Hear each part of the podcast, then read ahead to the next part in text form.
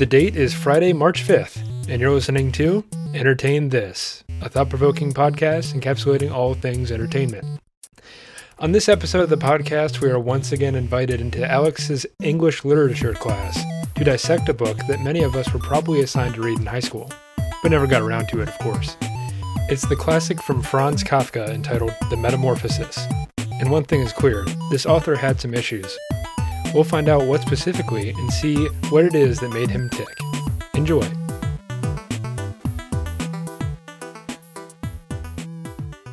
Welcome, ladies and gentlemen, to another episode of your favorite entertainment podcast, encapsulating all things entertainment. It's Entertain This. Oh, yeah.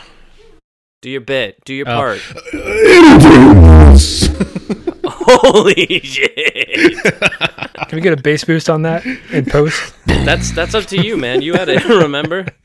Okay, I wanna. We're gonna talk about some kind of darker themes today, but I want to start on um, something, just a small little beginning bit that we can end uh, relatively quick. But it's something I want to talk about because I'm really excited about it. Um, Uh, who are you again? my name's Alex. I'm Michael. And I'm Nick. Thanks for reminding me, and I'm sorry about my dogs barking. Anyway, welcome. um, so I want to start today by talking about something that happened in the news, and I'm going to date this podcast because I want to talk about it with you boys. I want to talk about it on our entertainment podcast. Is that okay? Cool. Yeah. Cool. Cool. Great. So today they released the title of the new Spider-Man movie. Oh, They I uh, did they see actually this. did not like The official release of what the next Spider-Man movie is going to be called is I saw it. It happened. Yeah, it's Spider-Man Spider-Man Home Slice, right? Yeah, Spider-Man Home Slice. No, you nailed it. No, it's Spider-Man Home Wrecker. No, that's not it either. Um, it's a Spider-Man Phone Home. No, no. Okay, try one more time. It is Spider-Man No Way Home. Is No what it's Home. officially called. Spider-Man No Way Home. That is ripe for speculation. It is. It really is. And we can speculate right here, right now, what we think is going to happen if you guys want to. I haven't seen Multiverse. The previous movie. Multiverse definitely seems like something that might be in the works. Now, here's what I want to remind you is Spider-Man is releasing the third Spider-Man is releasing this Christmas before Doctor Strange Multiverse of Madness. Yeah, but why does Doctor Strange need to go into the multiverse? Exactly. So it has to be set up in this film. It doesn't have to I'm be, but it'd at. be awesome if it was. It sure would be cool. Uh, people Yeah. are speculating that Wanda is going to be a huge player in this new Spider-Man movie I as haven't well. I haven't course, finished WandaVision. I'm only like 3 episodes in, so don't spoil anything for me. if you can catch up right now and experience this Yeah. with everybody else, there should be it. two more episodes, but a lot of people think that there are going to be three more episodes. Secret secrets. um, but I'm just really excited. It's a great title, and yes, we can speculate all day about what's going to happen in it. I have my own theories that I uh, I don't think I want to put down to official print, just because I don't want to be proven wrong and somebody to like make me listen to it and make me feel dumb. I don't want that to happen in the future. Hey, you didn't know this thing that you didn't know. like, okay. You didn't know this thing that nobody knew, but you said it like you knew, so you're dumb. No, I don't want that. I don't want that to happen to me. I don't want to be attacked like that. Where does Spider-Man live? Where's his home? That's what I want to know. I haven't seen the previous movie, so I don't. I don't know anything about this new. Uh, Have you never seen a Spider-Man movie? Do I? Have I, I recently watched uh, Into the Spider Verse, though. That was a pretty good film. okay, so put two and two together. Where did the Spider Verse take place? New York City. Attaboy. Gotham? Attaboy. no, it's not Gotham. Swing and a miss. That ain't it. Anyway, let's get to the actual topic that we're talking about at hand today. Um, one that that I feel is uh, pertinent to the current world climate that we are in. Uh, one that we are all in danger of falling victim to, and I think what we're talking about today acts as a green light across the lake, uh, guiding us to to what we should avoid. So let's get started. Great Gatsby, right? Yeah. That, that was well. That was a Great Gatsby reference, but I'm just Mhm. getting you guys in the literary mood. Oh, We're not talking about Great Gatsby today, unfortunately. Maybe another day. Yeah. Maybe once the Nick Muppets film. get their Great Gatsby version. Please. Please give us a Muppets Great Gatsby version. I want to see Kermit hit somebody with his car. Okay. Oh, sorry, I thought you were Miss Piggy. oh, sorry about that. It's, I'm real sorry. Okay. Uh, getting, but in the end, getting it was Miss Piggy all along. it always Kermit was just and took always the will be. Kermit just took the fall. I gotta Kermit do what I gotta do the for my girl, you know. Kermit be simping. That's true. Okay, all, all goofs aside, all goofs aside, we're going to be getting into uh, some rather serious territory today um, as we explore the twisted mind and tales of Mr. Franz Kafka. Yes, he is German. Nick, you were correct in saying it. Um, he is, in fact, German, and we're going to be getting into uh, his life, uh, his literary works, and how those two combined lead to a very, very sad but honest story. Um, so let's get started.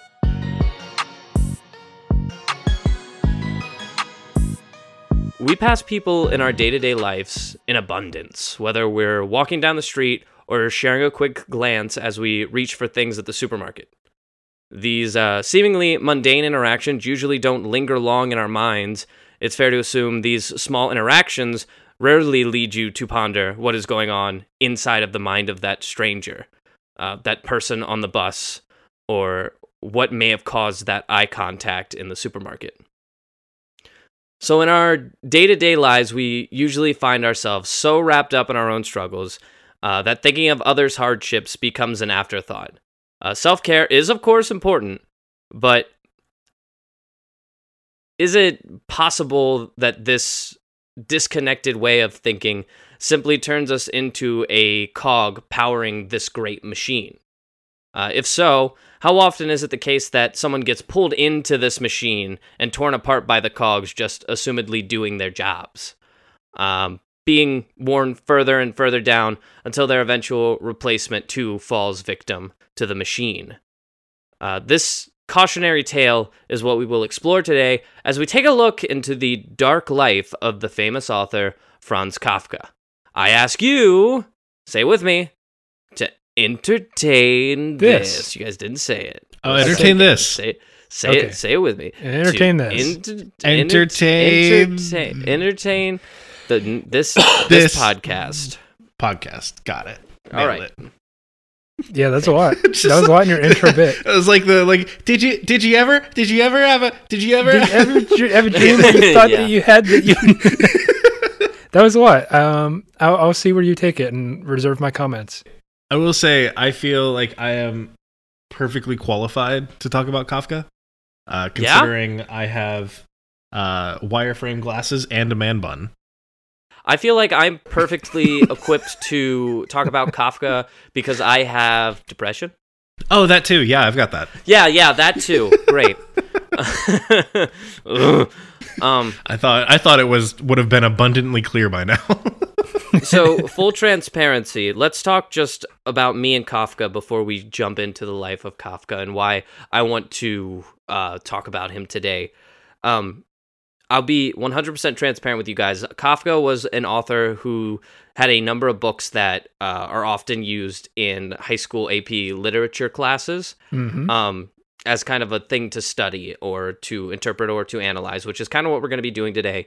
Um, and this this episode of the podcast is going to feel a lot like our episode on Waiting for Godot, uh, because that too was uh, that's another example of sort of an AP uh, English style uh, book to study in high school. So a lot of people have either read this or been told to read it and didn't. Like me, I was told to read it in high school and I did not. Uh, I also didn't take the AP Lit test, even though I took AP Lit That's lit. because I first off I didn't I didn't think I was going to pass it, so I figured you know what what's the point if I'm not even going to pass it. Um, but secondly, it was because I really hadn't read any of the books uh, to be taking the quiz in the first place. So for a long time, Kafka kind of rested in the back of my mind as this boring old author who wrote a book uh, that I was supposed to read in high school, but I didn't. Uh, until I got super into watching Gilmore Girls. you guys Explain. didn't see that one coming, did you? nope. So, so as often the case in the show Gilmore Girls, um, one of the titular characters, one of the Gilmore Girls, uh, Rory Gilmore, often finds herself talking uh, in the form of authors she's read and books she's read and things that she's learned from these books. One of these books was a work by Kafka. It was actually um, the book that we are going to be kind of devoting half of this podcast to today, and that book is uh, The Metamorphosis Mm. by Franz Kafka.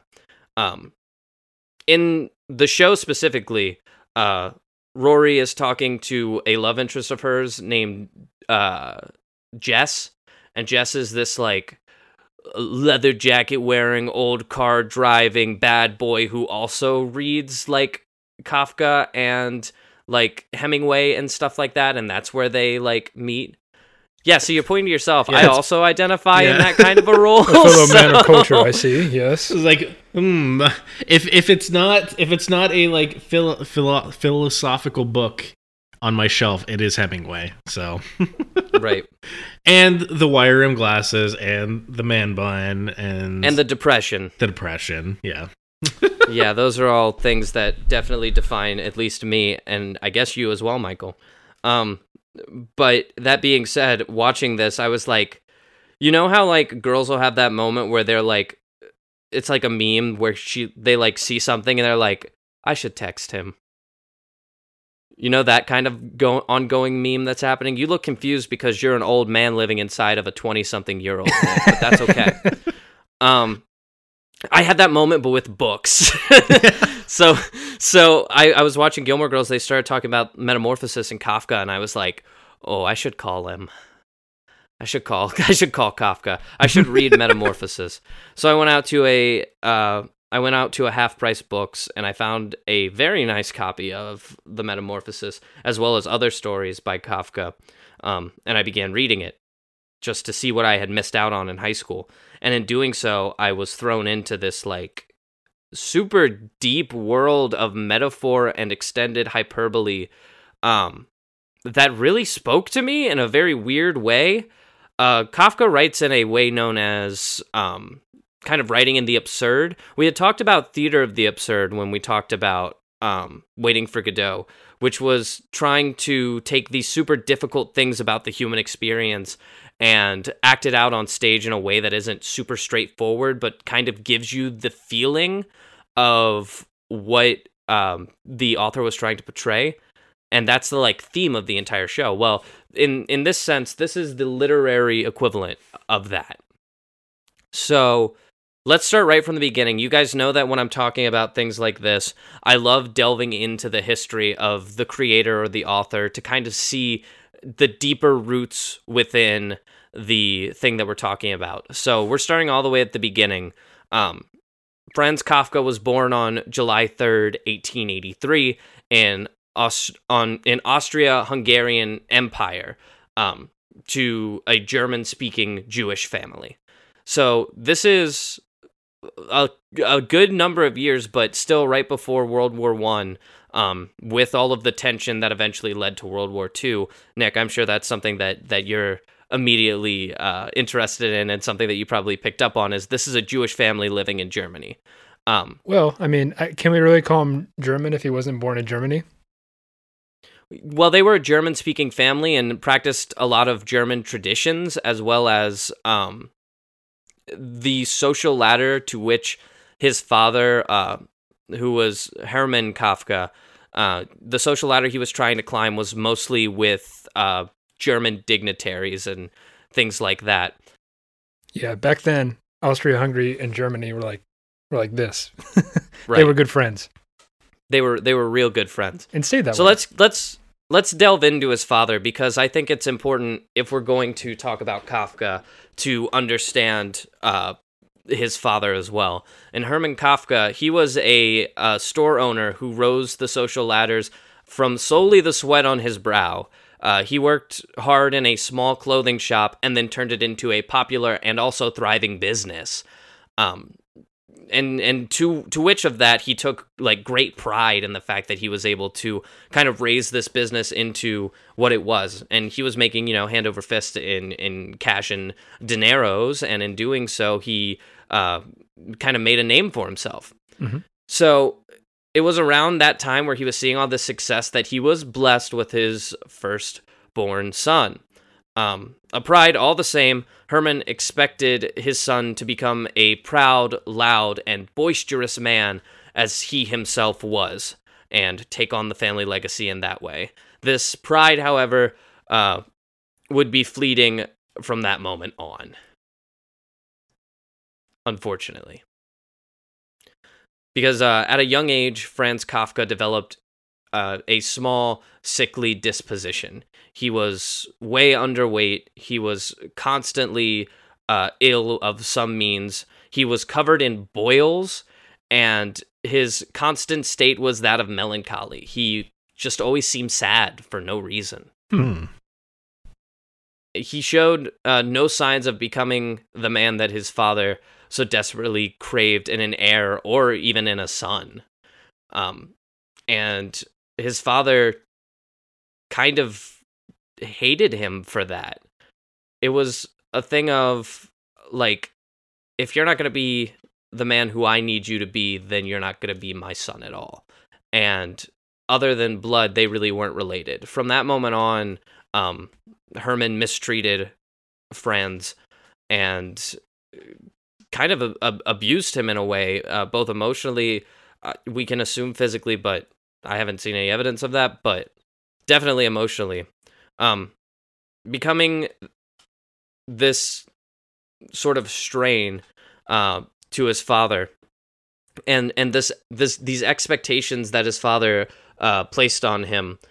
Everything that Franz Kafka attempted in his earlier years had this air of doom surrounding it and a constant fear that whatever he tried, humiliation was right around the corner and following every step that he made. Because no matter what his mistakes were, no matter how young he was or how small he was, anything he did wrong, his father used it as a way of telling him that he was useless. So like if he tripped and dropped a bunch of stuff on the ground, he would get an like hours and hours of lecture uh, telling him of, of what an idiot he is and what a mistake he was and like we're talking about a kid who hasn't even started school yet. That's how young we still are right now. Oof. Right.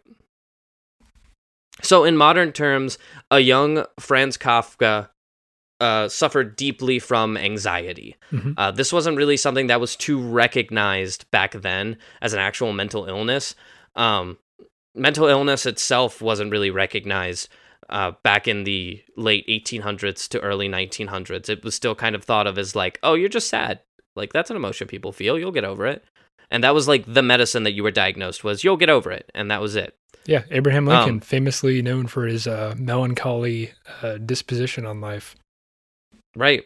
And it, it's the exact same. It was most likely some sort of a, a mental illness that went undiagnosed and unchecked just due to the fact that medicine hadn't developed that far yet. Yep. Um, all of this wasn't helped by the fact that uh, Kafka's father took to belittling him and referring to him as useless and pathetic all throughout his developmental years. And as a result, by the time Kafka had started school, uh, he had no self esteem. Um, and even though that that was the case, and he kind of didn't see anything of himself, uh, Hermann, his father, still demanded that Kafka look to be a peak specimen of intelligence to maintain this social standard that his father had worked so hard to fit into. Hmm. So, I think it's a very human story to like when you think of these famous authors, you never think of the fact that they really did have upbringings just like everybody else. There's always the like before fame that everyone's curious about because you're not born into it always, especially when it came to these like greats in in literature. Um, in this case, it just feels superhuman to know that before he had even started school, like he thought nothing of himself. He thought that he was nothing. He thought he was good at nothing. He didn't like anything. He was sad about everything. Um and he was being forced into this role that really he didn't fit into. Um in in trying to make him fit in this prestigious role, um Hermann forced Franz to be sent to one of the most prestigious schools in all of Germany. Um because sending his being being this middle class shop owner and being able to send his son to a prestigious school uh, meant great acclaim for Hermann, Mhm. and basically meant, hey, look at me, look at how great I'm doing as a middle class uh, German citizen that I'm able to send my son to these rich schools with all of your kids. I'm as good as you are, and that's all that it meant to him. It wasn't about making sure that Kafka had a like good education or had a better like set on life. What mattered was how Hermann looked in that moment. And for a young Kafka, this felt like torture, to be blunt. It Mhm. felt like being kind of like shoved and used as a tool to like your entire existence is nothing but to make your father look better Mm-hmm. and no matter how hard you try it you never actually reach that goal and this is just when he's starting school so kafka hated the school entirely even though he did well academically he was said to find the school authoritarian uh, and dehumanizing as i imagine many german schools were at the time Mhm. um, just demand after demand, sit up straight, do with your manners what you will, and so on and so forth. These expectations that he had gotten at home probably seemed to just be carrying over into the real world. This would, at a young age, all but confirm that this is just the way the world is. Like this is just the way that we live. Um, as you guys could probably tell, just like this wasn't a great start for him, and it was these things that sowed the roots of Kafka's work later in life, the way he thought and uh, the way that he wrote. So, two there there are two object or two adjectives that I would say are maybe the worst thing for creative minds to hear, and that's authoritarian and dehumanizing. Like, if you ask any artist, like, what are the two worst things something could be? I think it's those two. Okay. Um, and I assume that Kafka would agree. Um, it was around this time when he's forced into this situation that he, f- we can finally confirm that like this is the moment Kafka truly developed a very serious anxiety disorder. Um, I think at this point in the podcast, we're just going to take a short intermission from entertainment, and I actually have uh, I have pulled up the National Institute of Mental Health, and I just want to kind of go over anxiety and what it is, uh, just so that we know what he was living with when dealing with this stuff, and we have a good general idea. So, um, just kind of an overview of anxiety disorder. Occasional anxiety is an expected part of life. You might feel anxious when facing a problem at work, before taking a test, or before making important decisions, but anxiety disorder involves more than temporary worry or fear. For a person with anxiety disorder, the anxiety doesn't go away, it can get worse over time. Uh, the symptoms that can interfere with daily activities, such as job performance, schoolwork, and relationships, are always continuous. Um, there are several types of anxiety disorders. This includes generalized anxiety disorder, panic disorder, and various phobias related to the disorder. I think the one that best fits Kafka and the one that we're going to focus on is going to be the generalized anxiety disorder. That is kind of what he falls under. Um, and a lot of what kind of stopped him from doing a lot in his life that he wanted to. Uh, so just so that we have a an understanding of that, and again, we can throw this website uh, in the show notes uh, so that you guys can do your own studying and do a deep dive into it, uh, just so that we all stay educated and know what we're talking about. Um, people with generalized anxiety disorder, also known as GAD, display excessive anxiety and worry most days for at least six months uh, about a number of things such as personal health, work, social, inter- social interactions, and everyday routine life circumstances. Uh, the fear and anxiety can cause significant problems in areas of their life, such as social interaction, school, and work.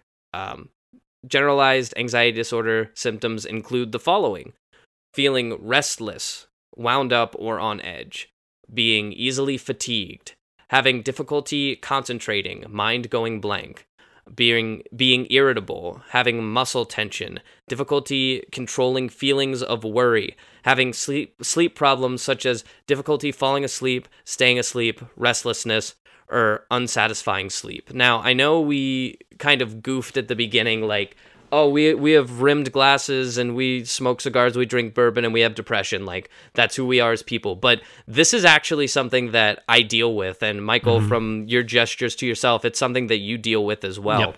Mhm. um if i were to ask you guys to name a celebrity or person of importance who displays anxiety disorder off the top of your head with like no warning it's hard to do, right? Yeah. Yeah. I was kind of making a face. I was like, um, I don't know Yeah, anyone like a that brain really blast face. does. So, in reading Metamorphosis finally and understanding it and doing more research into Kafka, it means so much to know that, like, this guy who is like a hero to literature, this is shit that he dealt with on a daily basis. Yeah, it Um, sucks. This anxiety disorder. Now, all of those symptoms that I named, keep those all in mind. And as we go through the rest of uh, Franz Kafka's story and delve into Metamorphosis, just keep those in the back of your mind and be looking out for them because there are there's evidence of them um, all over the place. We of course now have a number of treatments for uh, anxiety, um, but at the time they didn't. Nope. Even even therapy was placé, and it doesn't seem like something that if, even if it were available, it doesn't seem like something that Hermann would have allowed his son to experience anyway. It would have been like admitting defeat if he were to allow his son to go to therapy or seek help for something like this. It would just be a sign of weakness to him. So I imagine that even if at the time they had something to help with anxiety, uh, Franz Kafka would not have seen it. This was around the time that Sigmund Freud was really big too. So he would have been sent to psychoanalyzing, and uh, nowadays it's kind of looked down upon in modern psychology, unfortunately. Yeah, it's it's not helpful. No, not at all. Um, so due to the lack of studies in mental health, and as you said, they were just kind of getting on the ball about even studying, um, like thought processes and things like that, and they weren't even doing it in a, in a in a good way, as you said, Nick. Um, because all of this was so scarce, if not non-existent, Kafka would have to suffer with this anxiety for the rest of his life. This was Mhm. not something that went away. Um, I think that it's fair to kind of warn you guys that when it comes to Kafka's story writing and Kafka's life in general, the basic themes are it starts bad and it gets worse. a tragedy. Rarely do you find silver lightings or happiness within these tales. Hmm. So, um, with all that out of the way, we can jump back in here.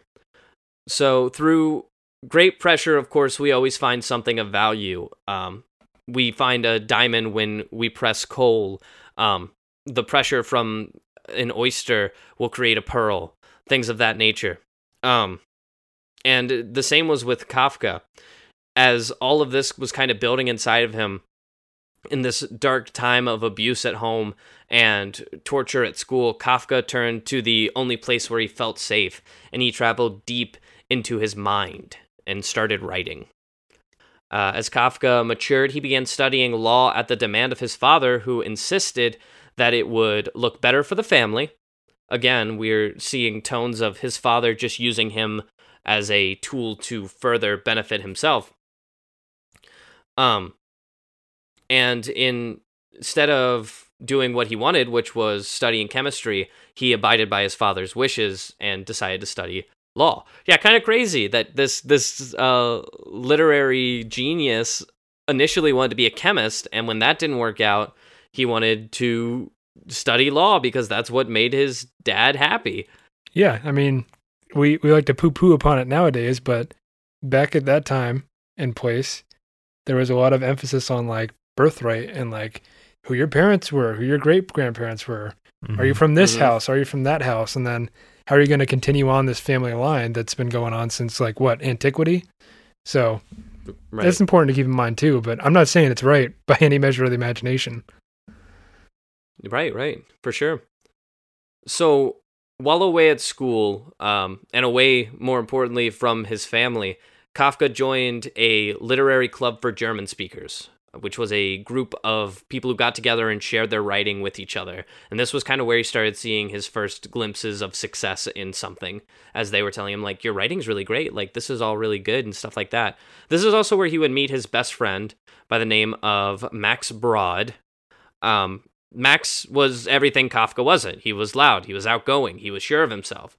Um, perhaps this is what drew Kafka in to begin with, but either way, they formed a friendship that would literally change history. This friendship would. We'll get to that later. he continued writing in this club, uh, but he didn't really pursue writing any further than that. Basically, he shared it and then he was done. Hmm. So jumping forward again on in in June of 1906, Franz Kafka graduated uh, with a degree in not literature but unfortunately law, uh, as his father insisted. And in that same year, Kafka took a job doing maybe the opposite of what his soul cried for. Uh, he became an unpaid intern for the local court system. Mm. If that doesn't sound humanity draining, I don't know what does. if there's one thing that will kill any spirit, it is working as an unpaid intern for a local court system. Yeah. Are you kidding me? and being like a I lawyer. said, right. So, because he was working this intern internship, he was also uh, forced back under his father's roof once more, and back into the habit of accepting microaggressions and other cruelties. Um, this left him falling even further into depression, and worse, uh, the beginning signs of disassociation. Um, Disassociation is actually a subject that this podcast has brushed on before in our episode on Adam Sandler, if you remember. Mhm. Uh, it's a state of pure nothingness. You don't experience or feel your life you're living. Oftentimes, people who suffer from dissociation compare their days to a dream like state, when only after they try to remember uh, do they realize how fast it passed them by. This was this was poison that Kafka kind of took. It was a it was a prison that he locked himself Yeah. in. Can I can I ask you two real quick? Like, have you two ever experienced like disassociation before? Oh yeah, It's it's hard to say, but I'm sure I have before. Uh, If anything, as a coping mechanism. I mean, there was Yeah. some pretty like uh, just to get out of like a boring state. Like, let's say you're at somebody's house and you really don't like jive with the conversation. Then it's like, oh, okay, I guess I'll just go and think about trains for a while, I guess, or something like that. Please don't look at me. Yeah, I mean, so to take it even further, it's not even like you think about trains or anything like that, or like you think about it's like literally a blank state. Like you are not Mhm. thinking, you are not processing information.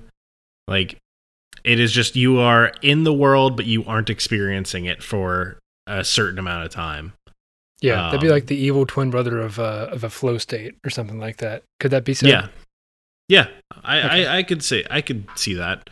Um but yeah, no, like that's something that like recently in this last year especially, like Jade and I have like spent Jade, my girlfriend, and I have spent a lot of time like thinking about because we both experience it fairly regularly. Like whenever we um experience like anything that is like overly complicated or in a harmful way, overly complicated in a harmful way, or like just a very hard situation, it's like it very much is a very easy coping mechanism to fall into.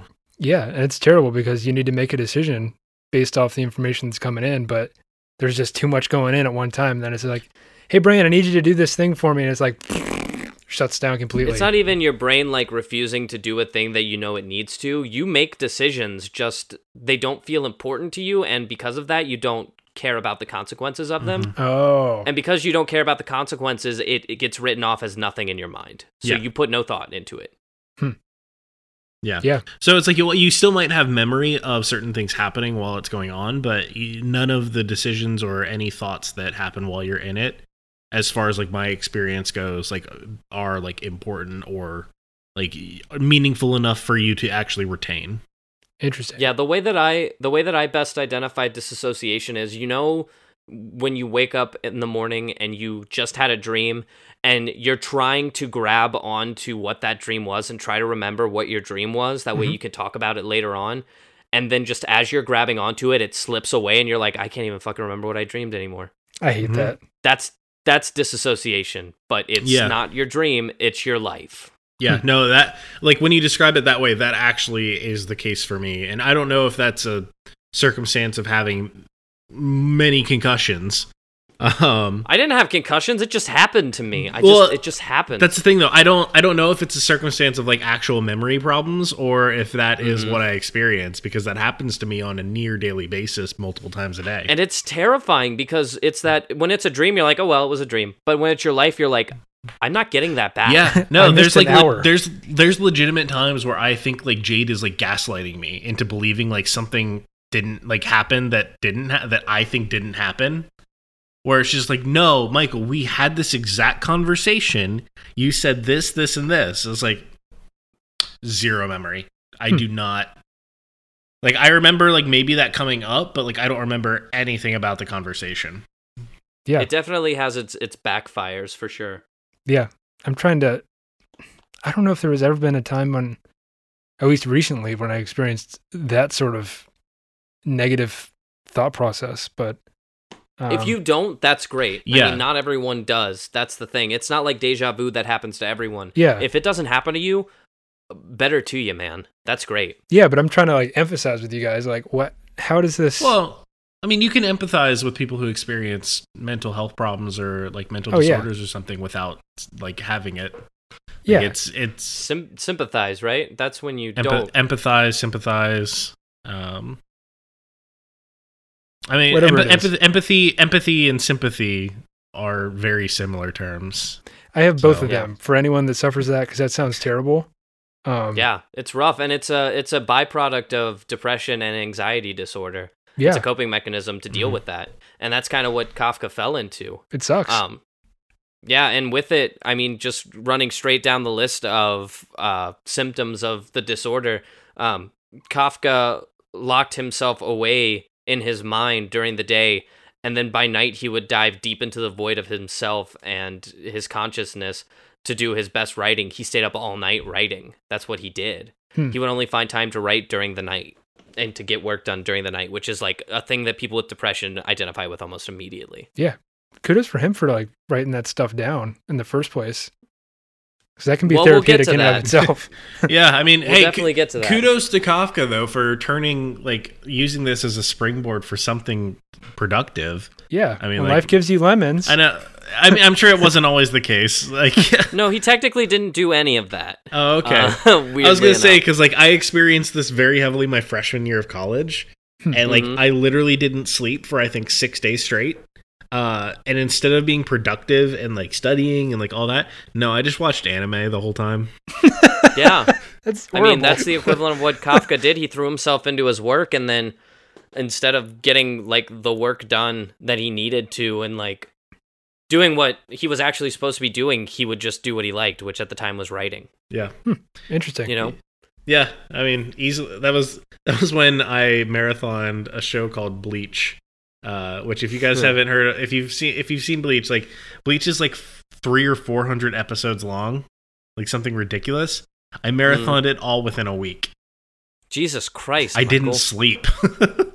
Did you at least? You know what? Hold on to that because there's a part of this that that you're gonna relate to oh, I'm sure. I, in in I'm- I'm- indefinitely. I'm sure there's plenty of stuff in this that I'm gonna heavily relate to.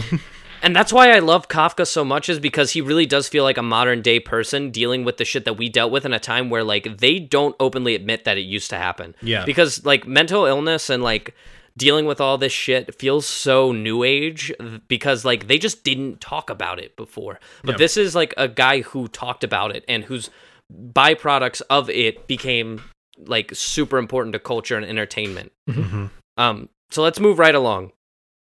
Um, two, he found solace in the fact that uh, soon he would have obtained enough experience to move far away from his father and join an international office that would send him to work abroad. This was the hope that Kafka held on to. This was his shining light to disassociate to.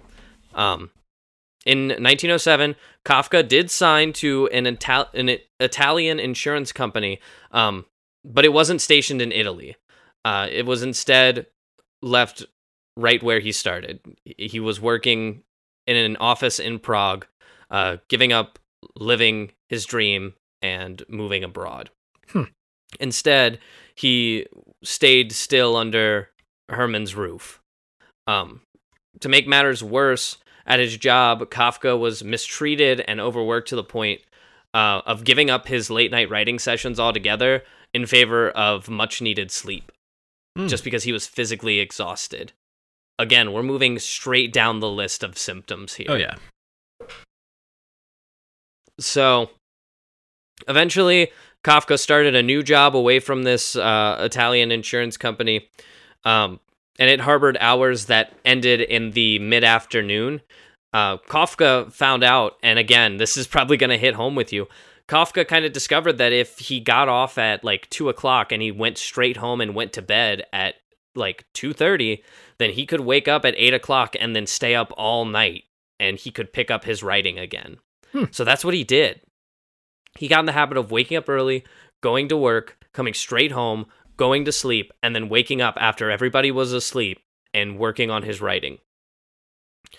Um, I can heavily He- relate he- to that. I I've Yeah. accidentally fallen into that lately where I'm waking up at 3:30 in the morning. I did that yesterday. I did that yesterday. I'm I'm now on second day in a row of that. Yeah.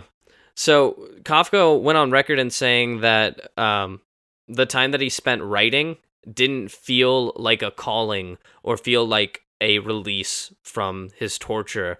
Instead, he said it felt like communication, which is a weird Kafka way of saying that.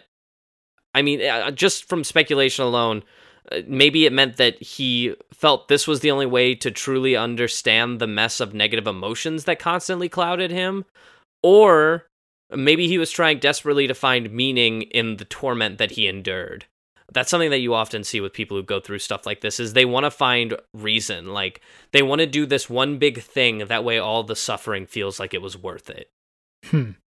and maybe that's what he was doing Who who is he?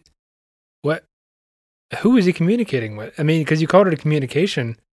Obviously, he intended for somebody or something to read his works, right? I think it was a communication with himself.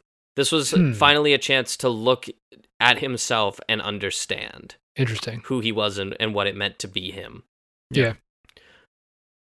Yeah. so I- that's I, Go ahead. I uh, yeah, I I think that is the right an- analysis of that because like when you're in that sort of state, you if you don't have anyone to talk to who you can talk to about this stuff, uh, you reach a certain point where you have to get something out into the world just in Right. order to um, just in order to like have some sort of dialogue with sometimes anything. just to prove just to prove that what you're feeling is real and it's it's it's physical. Yeah, and Um, I, a lot of the times what I've found is that like I have like a vague understanding of how I'm feeling sometimes, Mhm. like especially if I'm in like a really bad time. And once I start talking to someone or once I start um, writing something down, that's when I start feeling like, oh, that's what this is. Like it's Mhm. like I've fe- I've felt sad, but what is the sad? Is it anxiety sad? Is it just generalized depression sad? Is it a specific depression about a certain thing? Or what? And it's not until I actually vocalize it in some sort of way, have some sort of open communication, that I can actually understand what I'm feeling. Yeah, Right. I guess it's it's adding structure to a a thought, which is like this thing that floats away and Mm-hmm. It's just kind of up in the air. And then when you write it down, it's a physical thing. It's black and white It's text. there in front Yeah, of you. It's there. Yeah, and you're facing it. and you can build on it you can build on it too because when you're when it's an ambiguous thought or emotion and it flutters away you have to essentially re-grab it and Mhm. reprocess that thought and emotion again Yeah, it's an endless cycle of bullshit. mm-hmm. Yeah, when you're dealing with disassociation especially, you can have that thought and then it float away and then it'll hit you 6 months later as hard as it did that first time. Maybe even worse because it just keeps circling and circling around. And it's like, holy shit! I just thought about this. Why won't you go away? Yeah, definitely. Hmm. So let's let's look at some silver lighting. Uh, again, coming Kafka's way. It's always a roller coaster, um, with a general downward trajectory. But let's talk about just a quick up. So that same year, um, Max Brod, Kafka's friend from college, who we had mentioned before, um, convinced Kafka to publish um, his first story. Um, and it did not sell very well, but it did receive decent reviews. And the reviews were decent enough that it convinced Kafka that he should keep writing and keep doing what he's doing. Hmm. So it wasn't something that he immediately gave up on as he had for basically everything else in his life. So let's skip forward a little bit more. And in 1912, Kafka was invited by his friend um, to a dinner party at, at his house. His friend, of course, being um, Max, in case we've already forgotten. Um, it was there that he met a girl named Felice Bauer, and this is kind of the first uh, show of Kafka in a in a romantic state, and I just think that it's an interesting study. Um, that was a Felice Bauer was a woman that Kafka would describe in his diary as follows. This is a straight Kafka quote. He said, When I ar- arrived at Brod's on the 13th of August, she was sitting at the table. I was not at all curious about who she was, but rather took her for granted at once. Bony, empty face that wore its emptiness openly, bare throat, a blouse thrown on, looked very domestic in her dress, although, as it turned out, she by no means was. I alienated myself from her a little by inspecting her so closely. Almost broken nose, blonde, somewhat straight, unattractive hair, strong chin. As I was taking my seat, I looked at her closely for the first time. By the time I was seated, I already had an unshakable opinion. He had decided that he had fallen madly in love with her. That didn't sound positive at all. Not at fucking all, Nick. but that's Kafka. Like she's kind of ugly. I don't like her hair. Her blouse is disheveled. But uh, you know what? And then he I'd got a closer that. look at her and he was like, mm, and I'm in love with her. so Kafka, being the man that he is and being oh so human and so close to us as he is, he waited to tell her about his feelings until she had already gone back to Berlin. So we're talking from Prague to Berlin. She went back to Berlin and he wrote her a letter and the two started writing from there. Literally, it was like they met at a party and then he texted her and was like, Yo, you cute Joey. You want to hit up with Hey. me? You up? Kafka, from that day forth, wrote her two times per day. Is I guess Two that's times a lot. per day. I guess that's a lot. That's a lot. yeah. I mean, yeah, we text like a lot during a day, but two full letters a day, that's crazy. We're talking twelve point font, MLA format, and We're talking handwritten, probably. Oh, okay, yeah. 18 something. fair enough. So, well, this is 19 something, so maybe typewriter. So, six weeks later, Kafka would sit down after being inspired by this meeting with this woman. Um, and in one night, from dusk until dawn, he would write one of his most famous stories known as The Judgment. Have you guys ever heard of The Judgment? No, I haven't. Nope. I think it's something that you're going to want to look into after this. Yeah. Um, it's a story in which a son goes to care for his sick elderly father, only to have the father raise from bed and throw his son in the river to his death. Okay. Kafka, are you all right, bud? That seems. It it fits though, doesn't it? Yeah. yeah. I don't know if it's much of a story, but yeah. I mean, you just described it in a sentence, so I'm sure there's more nuance Right. to it, of course. There's a lot to be dealt with there. Uh, the story saw great success and led Kafka to see himself transform more into a writer by trade, which we can all be thankful for. Good on him. Um, so next he would write a tale that brought uh, Kafka's stories to us tonight, which is the one that I want to talk to you guys about. We've finally gotten to the Metamorphosis. Um, I'm going to give you guys a quick rundown of what the Metamorphosis is about. I pulled this straight from the Wikipedia page because it was well written, so I took it. uh, so yeah, I didn't read it either. Um, it's okay. but that no, I, I read the book. I own it. I read it. Yeah, I I, finally did read it. Wiki- but this is going to remind me of stuff that I forgot. um, yeah, you're right. We're running a little short on time, so I'll try to rush this. But uh, it's about a man named Gregor Samsa who wakes up one morning to find himself transformed into a monstrous vermin, also often depicted as a beetle. I'm pointing to the cover of my book to show you. Uh, It's a visual gag. People who are listening won't get it. icky, icky bugs. That's Uh, what we need to. Icky, a giant bug is what he has turned into. Uh, he initially considers the transformation to be temporary and slowly ponders the consequences of this metamorphosis. Unable to get up and leave the bed, Gregor reflects on his job as a traveling salesman and cloth merchant, which he characterizes as being full of temporary and constantly changing human relationships which never come from the heart.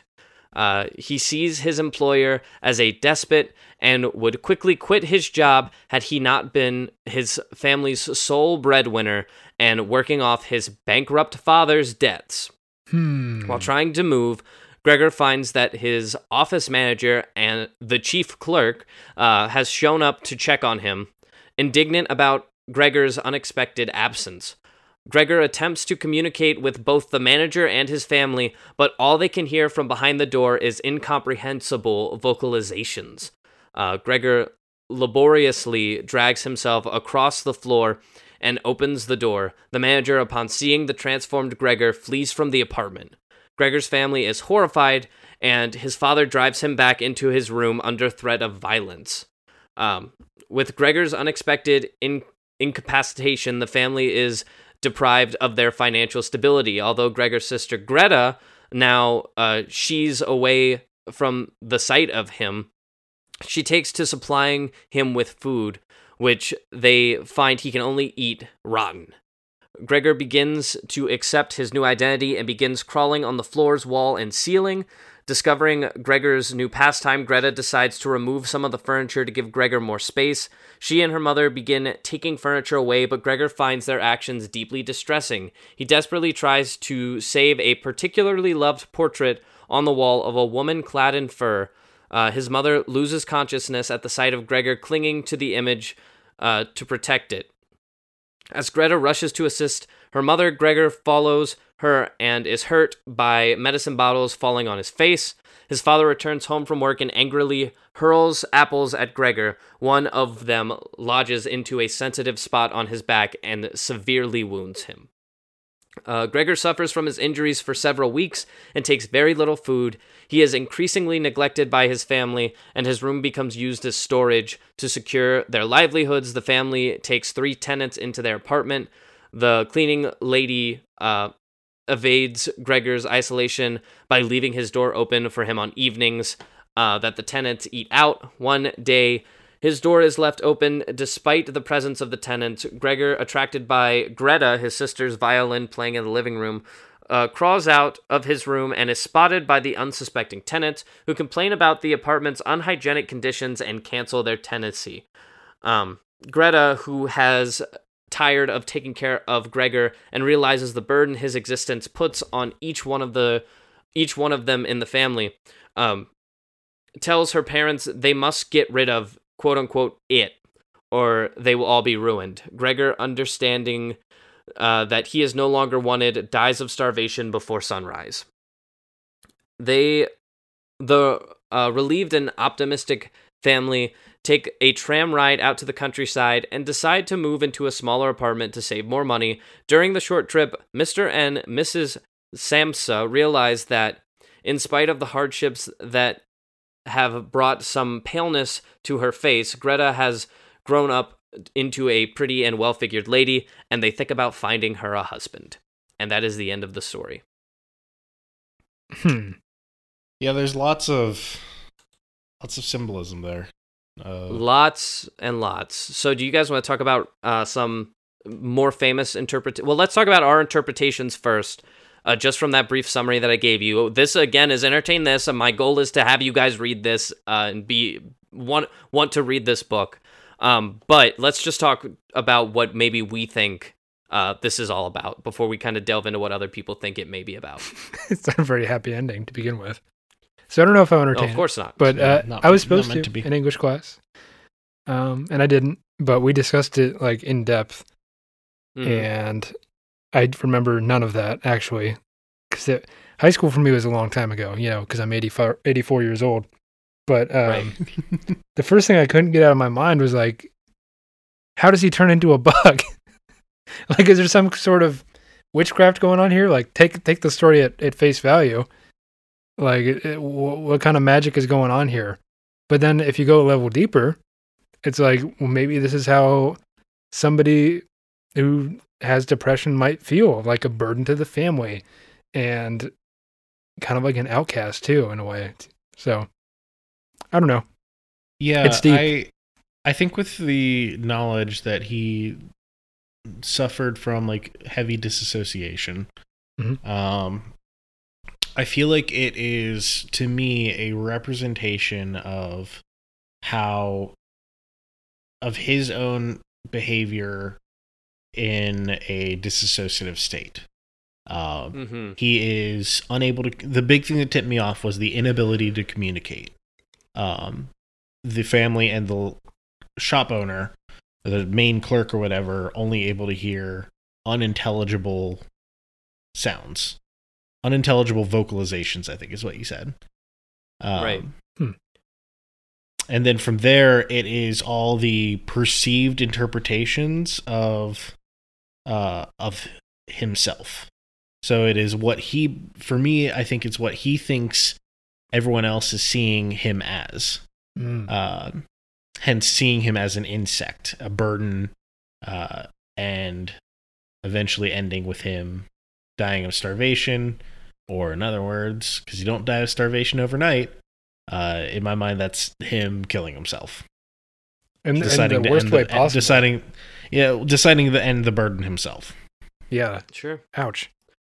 So a a big part of what this story is about, um, you guys are pretty much spot on.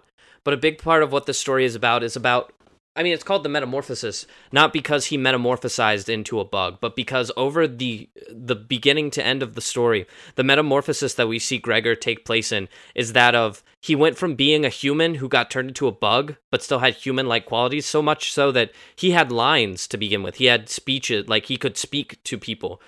He lost that and became more animalistic and more animalistic to a point where they no longer considered him to be Gregor. They considered him to just be a burden. It. Um, and maybe it's that it's that loss of humanity that was trying to be portrayed in this. But then it raised the question: Who is the victim in this? Lost. If this is a giant symbol, who is the person to which we are losing humanity for? And to that, I think it's people who deal with the same thing that Kafka had dealt with at the time, which is anxiety, dissociation, and depression. Um, I'm going to read through the symptoms of generalized anxiety disorder one more time, and this time with a little bit of context into the story of metamorphosis, and just see how this sits with you. Feeling restless, wound up, or on edge. Gregor takes uh, in takes it on himself to begin running around the room, the ceilings and walls, to a point where he cannot stay still long enough that he starts to take to crawling up on the ceiling and then falling onto his back, like repeatedly, falling, falling, falling, because he can't stop moving. Easily fatigued. So, after all is said and done, in almost every paragraph in the story Metamorphosis, it always ends with Gregor getting tired and hiding under the couch and laying down and sleeping. Even at the beginning, the the being easily fatigued can come from Gregor could not get out of his bed. It, not just because he was a bug, but because he felt it was so comfortable and he didn't want to get up from it. Hmm. Um, having difficulty concentrating, mind going blank. He loses all aspect of human thinking in this. He doesn't concentrate on anything. He turns completely animalistic. I think that one's self-explanatory. Being irritable. A number of times uh, he is attacking people. A number of times he no longer cares about what people think. He's just acting as he wishes. Um, another one is muscle tension, which can be interpreted as the fact that he's turned into a bug and is constantly complaining about his weak little legs that can't carry him very far. Um, that one's a bit of a stretch, I'll give you, but it kind of fits. Difficulty controlling feelings of worry. When they start taking Gregor's furniture away, he worries that they no longer see him as a human being, and that by losing all the furniture, he is losing his self and his self worth. Is it granted worrying? Maybe in this case, yes, but in normal circumstances, small things like that usually don't mean the end of the world. But in this case, in Kafka's mind, it most definitely did. Hmm. Uh, having sleep problems such as falling asleep, staying asleep, restlessness, or unsatisfying sleep. Gregor doesn't actually sleep at all in this entire story, though it takes place over months. Never once does he sleep. Hmm. So, just going straight down the list, Gregor is for sure, if he is a human and this is a metaphor, dealing with anxiety. Uh, kind of pinging back to you, Michael, because you nailed it. It is absolutely a way of saying, I feel useless. I feel like a burden. I can't function anymore as a human being. I am trapped. I am looked down on by my family. They no longer see worth in me. I would be better off starving to death. Hmm. Yeah. Yeah, and I can see the path he took too. Like to get there, starting out because mm-hmm. look, we all come out of the box, we're out of the baby factory or whatever, as like, you know, a pristine object. We come out, or I'm a human. I'm I'm okay. I can do whatever I want, and then slowly, I'm okay, Dad. I'm okay, Dad. but as as your life goes on, you get molded into, you know, sometimes a little bug that because a lot of that was from his father, probably just beating him down, and the world just beating him down over and over and over again. And then he's like, you know what? I'm a bug. You know, I'm nothing more than a I'm bug. a pest. I'm a pest. This is this is my self worth talking. I am a bug. So I don't know what that was supposed to add to the conversation, but that's my in- I interpretation. mean, you made me feel better about the episode and all because you said that you saw the path we took. That was nice. yeah, I see the Yeah. I see the path that he took. Yeah. Yeah, I wonder if if he picked a beetle um for more than just like feeling like a pest. Um cuz like if you go into it even further, we talked about like how you eventually dive into this like almost animalistic nature. Um but at the end of the day like I have like I have two dogs if you can't hear them whining in the background right now. okay, Um, now. Yeah, they're they're they're talk howling. It's adorable, but a little annoying because they do this all day. but um, but it, from that, my dogs are still at a baseline able to communicate with us in some way. Yeah, they're cute um, too. An insect, a beetle, is physically incapable with communicating with us. Yep. Mhm. Um, there is like no chance of interpretation or anything. It's just relying on base instinct and for uh, the other people around him to take into account that there may be some humanity left in there, and eventually even that leaves. Yeah, to kind of add on to your point, when you see like a dog, you're like, oh, it's a dog. And like when you see like a cat, you're like, oh, look, cute, it's a cat. When you see a raccoon, you're like, okay, it's kind of cute. I should stay away from it, but it's cute. Even It's furry, skunks are like that. If there was a living creature to which every human looked at and immediately assumed it was worthless and wishes that it were dead, it's a beetle. Or maybe an ant. At least, at least in a European standpoint, yeah. Yeah. I'd say that an ant or a. Well, I, I shouldn't say spider, but I mean, So Sorry. I mean, let's well let's consult the text real quick. Let's consult Metamorphosis because never does he actually say that it's a beetle. It's just kind of widely assumed that that's what he Hmm. meant. The way that he describes it is a little bit different. He says in his book, he says, um, as Gregor awoke one morning from a restless dream, he found himself transformed in his bed into a monstrous insect. He lay on his hand, or he lay on his hard armor-like back, and saw when he lifted his head a little, he, his curled brown abdomen segm- segmented by stiff arches. So, in okay. description, it's beetle-like, but we don't know for sure what kind of insect it was. could be a yeah, bilbo. but he still picked an insect over any other animal.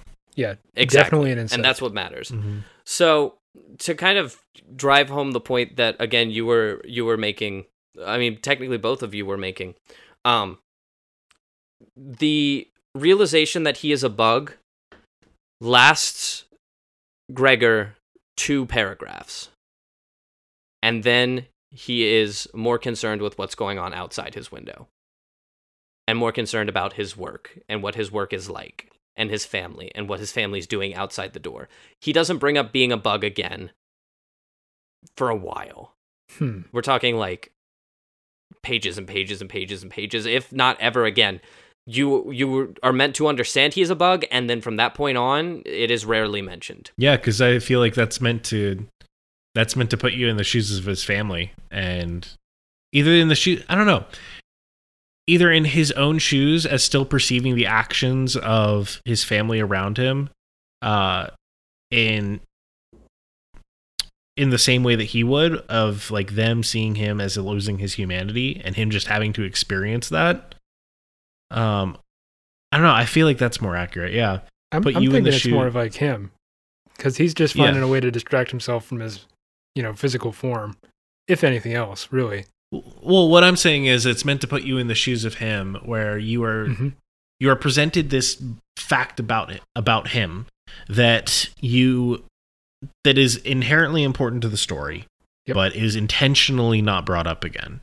In hmm and the effect of that in my mind is you are probably going to forget that he is an insect or if you're not going to forget you're meant to still perceive the humanity there because you're only introduced to him as not being a fully transformed person but more of this human that is the, experiencing stuff in this body. But as it slowly goes on you are experiencing the treatment from his family from this perspective of him still being a human on the and inside. And the narrative does does shift the the narrator shifts from talking about Gregor's experience to talking about his sister's experience to talking about the family's experience Mhm. to the point where Gregor becomes a side thought in what's going on with the family. Mhm. Um, and just another thing that I want to drive home on kind of interpreting and analyzing metamorphosis.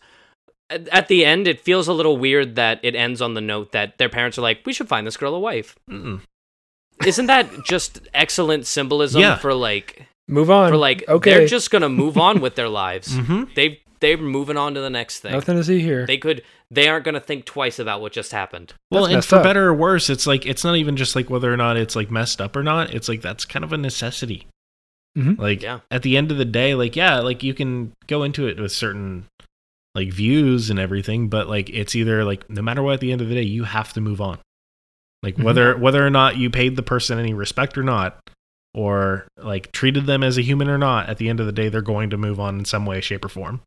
Right. So there are a number of interpretations that you can go with. Um, some of them take a more feminist route and say that it's more a story of Greta's metamorphosis into a woman, um, which is fair. I Mhm. think that uh, that is for sure a fair side story. That that I would chalk up to just great writing, though. I think when we're talking uh, the kind of road that we've been taking with Kafka, um, I think that it led us exactly where we needed to be with this interpretation that we have here. Um, so to kind of wrap up, uh, Kafka was diagnosed with tuberculosis. Nick, you're the, our history buff here. You know that back in the day, you were diagnosed with tuberculosis. That was basically a death, death sentence. Like look at Arthur Morgan in Red Dead Redemption 2. He gets tuberculosis. He's like, I'm fine, I'm fine, and then he starts coughing and dead instantly. Now, it's not it's not an immediate killer. Of course. Um, tubercul- tuberculosis takes a long time to set in, and you really don't know how long you have once you're diagnosed with it. it's a real bad way to go. Right. So, though his love for Felice Bauer um, was true, he broke off his engagement in fear of leaving her a widow without ever telling her why. Um, this enraged her, and she ended up marrying another man still within Kafka's lifetime, which sucks. Oof. This left him completely alone for the better part of the rest of his life, though he would meet a girl in Merids. I didn't pronounce that right. Um, while he was trying to find a cure for his tuberculosis, and her name was Dora Diamond. hmm On his final days, Kafka was forced to check into a sanatorium in Vienna. Um, but before he did, he stopped in Prague once more to visit his old friend Max Brod one last time. There, Kafka gave Max all of his unfinished works, which was pretty much everything other than the Judgment, um, and his short stories that he had published. He had not yet published some of his greater works that he's well known for today. These were all in manuscript form, um, and he gave all of those to Max, and he said, "You, I want you to burn these. You're the only person I can trust. I want you to burn these." Burn. Uh, but Max was a well known and well established liar. and uh, it's speculated that Kafka purposely did this, knowing that his friend would never burn them, and actually in hopes that his friend who he trusted would finish and publish those works. And that's exactly what Brod did. Um, and that's the reason why we actually know who Kafka is today. All of those works uh, that made him famous, he actually didn't ever get to see published, read, or enjoyed. He had died far before. To put a bow on the life of Kafka and to just throw a veil over it and tell you exactly what it is, on June 3rd, Kafka died of his illness, but on his deathbed, he wrote to his newfound love, Dora Diamond's father, asking to marry her, to which he received a very simple one word reply no. He was not. He can't catch a break. daughter. Damn. Just the word no. And that's how he died. Oof. In bed of tuberculosis after reading that he was not allowed to marry this woman who had been taking care of him for the better part of a year. What a shame. So to end things, uh, Kurt Vonnegut, another man who you were probably told to read in high school but didn't. Mhm. Yeah. Uh, I love Kurt Vonnegut. I actually did read Kurt Vonnegut in high school, and I very I, I love his work. Um, Kurt Vonnegut once wrote that Kafka's stories exemplify a certain type of fiction in which a protagonist starts miserable only to see things get continuously worse, and that probably is because that's exactly how Kafka's life went. Hmm. And though uh, this may have too been the path for Kafka, his work such as Metamorphosis um, lend themselves as a cautionary tale as to what may happen if you don't lead your own life. Sometimes life gets hard and you have to force yourself onto your tiny legs or off of your comfortable bed, and sometimes you even have to force yourself to eat. Um, because only when you sub- succumb to the metamorphosis do we become no more worthy of life than a bug. And to that I say, thank you for entertaining this. Drop the mic. I'll be right back. I'm gonna go cry in the bathroom for a while. Yeah, it's one of those for sure. It's for sure one of those episodes. I liked it though. So that's what I got. I really enjoyed it. Thank you. It wasn't Um, fun, but you know what? We got there. I think through all of this study, I have a much deeper respect for Kafka and for the work that he did produce. Because, I mean, we talked about a lot in this episode. We talked about a lot of uh, mental disorders, a lot of things that we as people struggle with. And I personally know the difficulty of trying to just do anything, trying to do anything with all of this stuff weighing on top of you. Hell, even writing this episode, it took me days and days and days because I would just refuse to do it. I would sit down at my computer or say I'm going to do it and then I'd go take a nap It's hard. or I would it I I wrote this script and this is again full transparency to kind of get the point across. I wrote the script at four o'clock today is when I started it.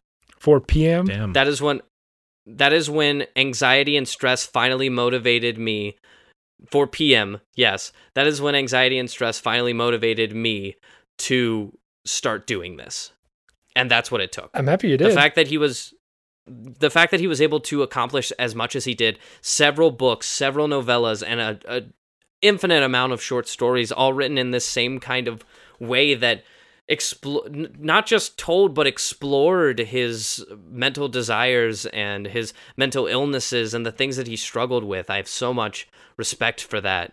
Um, and I'm happy to have brought him onto our show spiritually and given him his day in the sun on Entertain This. yeah, I mean, it was a, it's a tough thing to do. I'm glad you did it, but I also see why you maybe didn't want to write it for so long because it's a tough subject to talk Yeah. about. But I'm glad that we got there. I'm glad that we did. Well, let's, as I was saying, let's jump onto a happier note. Um, we're going to go ahead and take a short little break. We're going to hear another one of Nick's uh, film festival reviews. Not this Nick, the other Nick. Um, and. And after that, we're gonna have the girls back from More Magazine. Uh, they brought us a quick this for this week, so we'll see you guys then.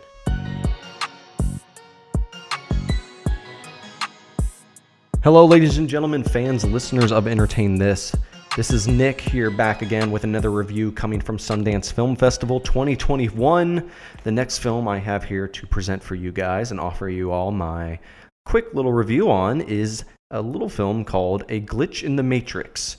And this film comes to us from director writer Rodney Ascher, who brought us such films as Room 237, which is a documentary on The Shining, as well as The Nightmare, which is a documentary on sleep paralysis, which messed me up for a number of nights. So tread lightly when you go into that movie.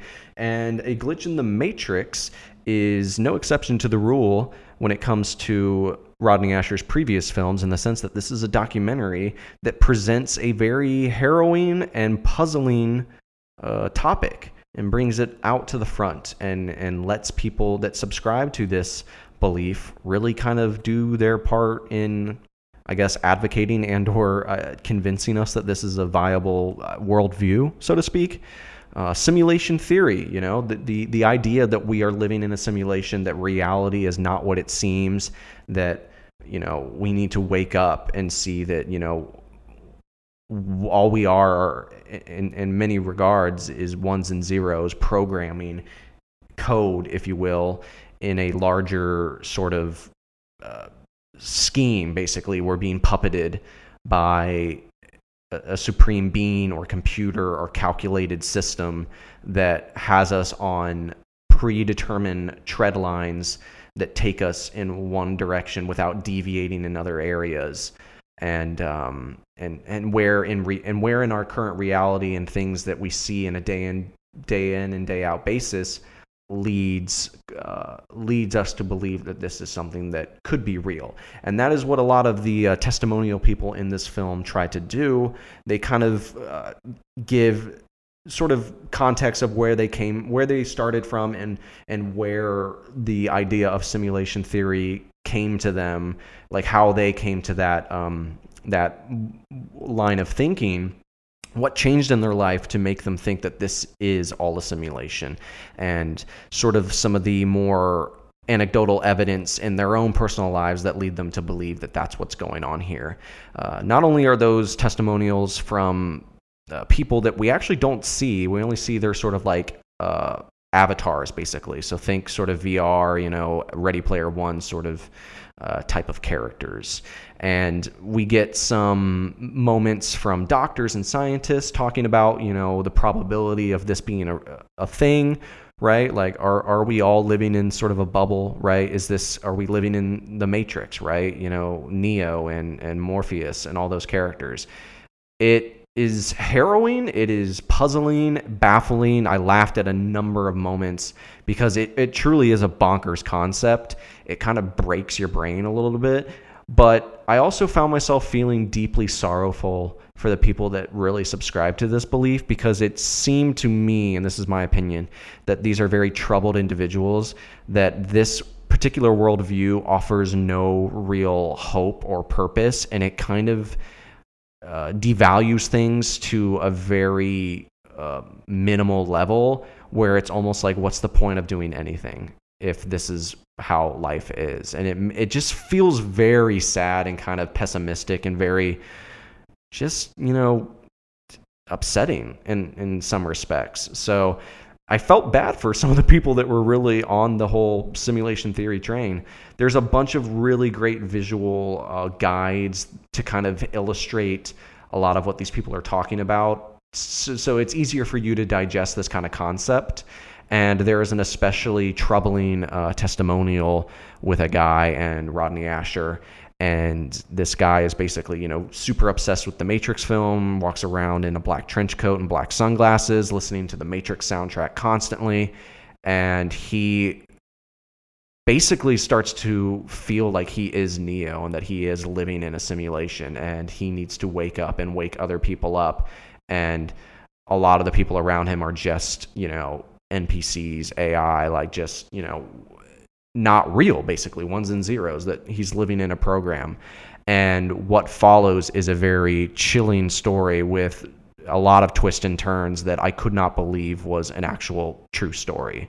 And I think you guys will really glom onto this and it because it's a fascinating watch it's super fun it's pretty quick it's, it's a brisk like hour 30 hour 40 minutes not too hard to get through. Super, super interesting documentary. I was a big fan of this one. I would absolutely recommend it. It is streaming, so you can rent it on most uh, VOD platforms. And I foresee a potential episode of Entertain This with the rest of the gang where we actually kind of dig into the whole idea of simulation theory. We all watch the film and then we kind of come together and talk about the ins and outs of it. So if you guys would like that, please let Alex and the rest of the gang know, and uh, we'll see about getting that getting that down the pipeline. So that was my review for A Glitch in the Matrix. We would love to know what you guys think about the film if you check it out. And I'll see you guys next episode with another review.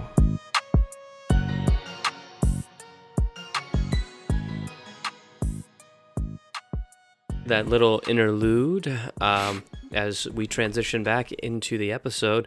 Uh, luckily, we have with us back again uh, the the good folk from over at More Magazine, who you may recognize from last week's episode. They did a fantastic job. They had such a good job, we decided to bring them back to do this week's Quick This. So I'll throw it over to you guys.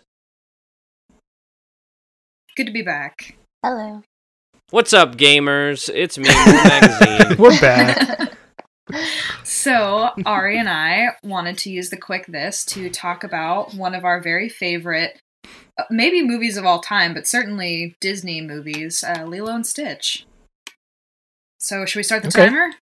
Yeah. All right. That's a classic. Go. Ari, Go feel free to ahead. jump in at any time. You got it. Oh, we will. All right. So, uh, Lilo and Stitch is a 2002 animated science fiction comedy drama produced by the Walt Disney Feature Animations. Um, it was written and directed by Chris Sanders and Dean DeBlois in their directorial debuts. Perfect pronunciation. I am hoping so. Otherwise, we're going to get angry blah, emails. blah. I am Hercules Mulligan, up in love it. um, for those of you who haven't seen it, which is shocking, it is about on a right a little blue alien experiment who escapes from his captors on a sick ass red spaceship and crashes down on Earth, Hawaii specifically, and gets adopted by a little girl named Lilo and her older sister Nani from a dog rescue. Even though he comes in with Mhm, 6 mhm, legs and antenna and was recently hit by a semi. Um, but we wanted to talk about. And it's, Go ahead. uh, I was gonna say, and very blue. Very blue. Um, certainly, mostly a cool Mhm. palette on this animal.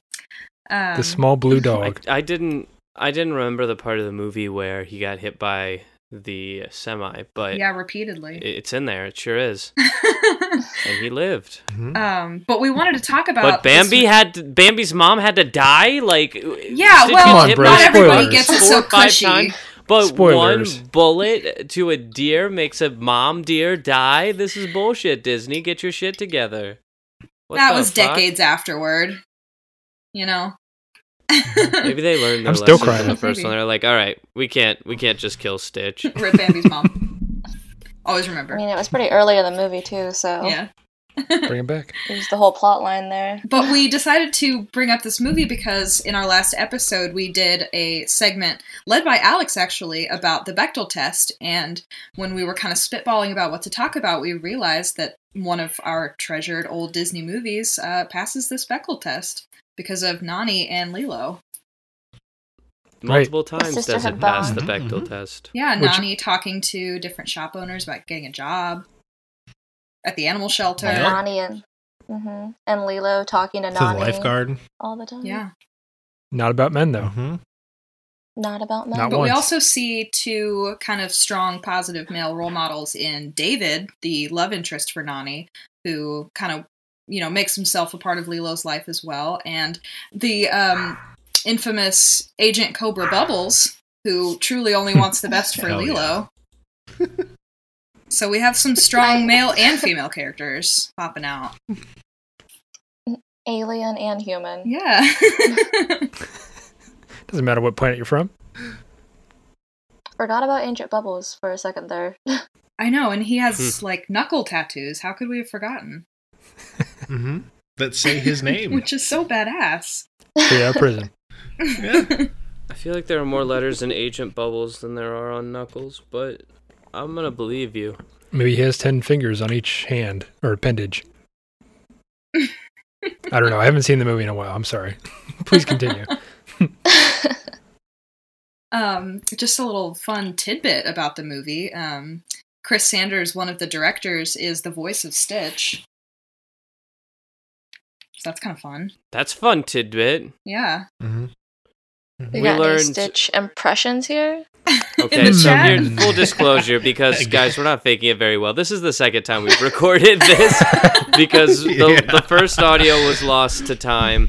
And the first time we did a competition where I came in with a very large hubris thinking that I could beat Michael at his own game, and I could not. That will not be happening this time. I will not be walking into this battle pretending like I'm going to win. That's not happening. Michael, now, Michael, if you would like to share your Stitch Yeah. impression, you Do can, it. but oh, they will Okay, not be okay. hearing mine. It was lost to time. It was thrown to Valhalla, and there Hopefully- it shall stay. I don't think it's fair that you're depriving ho- the people of that impression, Alex. I feel Well, like if they- should hear No. They can they could come find me and throw me in a van, tie me up, and force me to do it. That's the only way they're gonna hear it now because it was thrown to Valhalla. What I do hope you y'all want me to taking do about it? That's- That's that's the Rainbow Road Alex. to the afterlife. what are we supposed to do? Nothing. We must kiss it goodbye and move on. But yes, entertain this, uh, listeners and fans. I'm so sorry. GarageBand just really doesn't like me, I guess. But we're here. Computers. We're we're talking about Lilo and Stitch, and some of us are queer. And Michael hit us with that Stitch impression. Okay, should I do the same one as I last think time? so. Yes. As long as you don't peek That out was your mic phenomenal. again. Okay, okay. If not, I will No, copy and paste do the audio okay, file. we'll, we'll try. Don't tempt Yeah, me. okay. You had to get into character. Yeah. Mulga mana Incredible. Thank There you you so go. much. There you Now go. you, So you guys good. are missing out on anything. That's probably your five minutes if that's cool. Yeah, that was our five. That's an excellent note to end on. For sure. All right, sick. Thank you guys Yeah. so much for listening again, and to my to my boys, to my two podcasting bros. Happy one year doing the podcast. It's 52 been, uh, eps. It's it doesn't feel like it's been 52. It's been very entertaining for myself, and I hope the listeners out there as well. As always, uh, if there's anything that you guys want to hear us talk about, if there's something on the show that we haven't covered already, or if there's something you want us to check out to maybe do an episode of the podcast on, feel free to email us. Our email is entertainthispodcast at gmail.com. You can also reach out to us on our Twitter. We are at entertain underscore this. And on our Instagram, we are entertain this podcast. Go ahead and check out our pictures, comment on them. Nick runs that account, so he might answer you. Just remember that if anyone answers you, it will be Nick. But send us those things that you want to hear us talk about so that you can entertain us, and we can entertain you, and you can entertain this. See you guys next Friday. Goodbye. Bye bye. This episode of Entertain This was written by Alex Steele, with additional commentary from Michael Savoya and Nick Mustakangas. Our theme music is Rush Bubble by Aaron Spencer, with additional transitional music by DJW. Special thanks once again to Nick Wolf for his intermission movie review. Tune in every Friday for new episodes, and thanks for listening.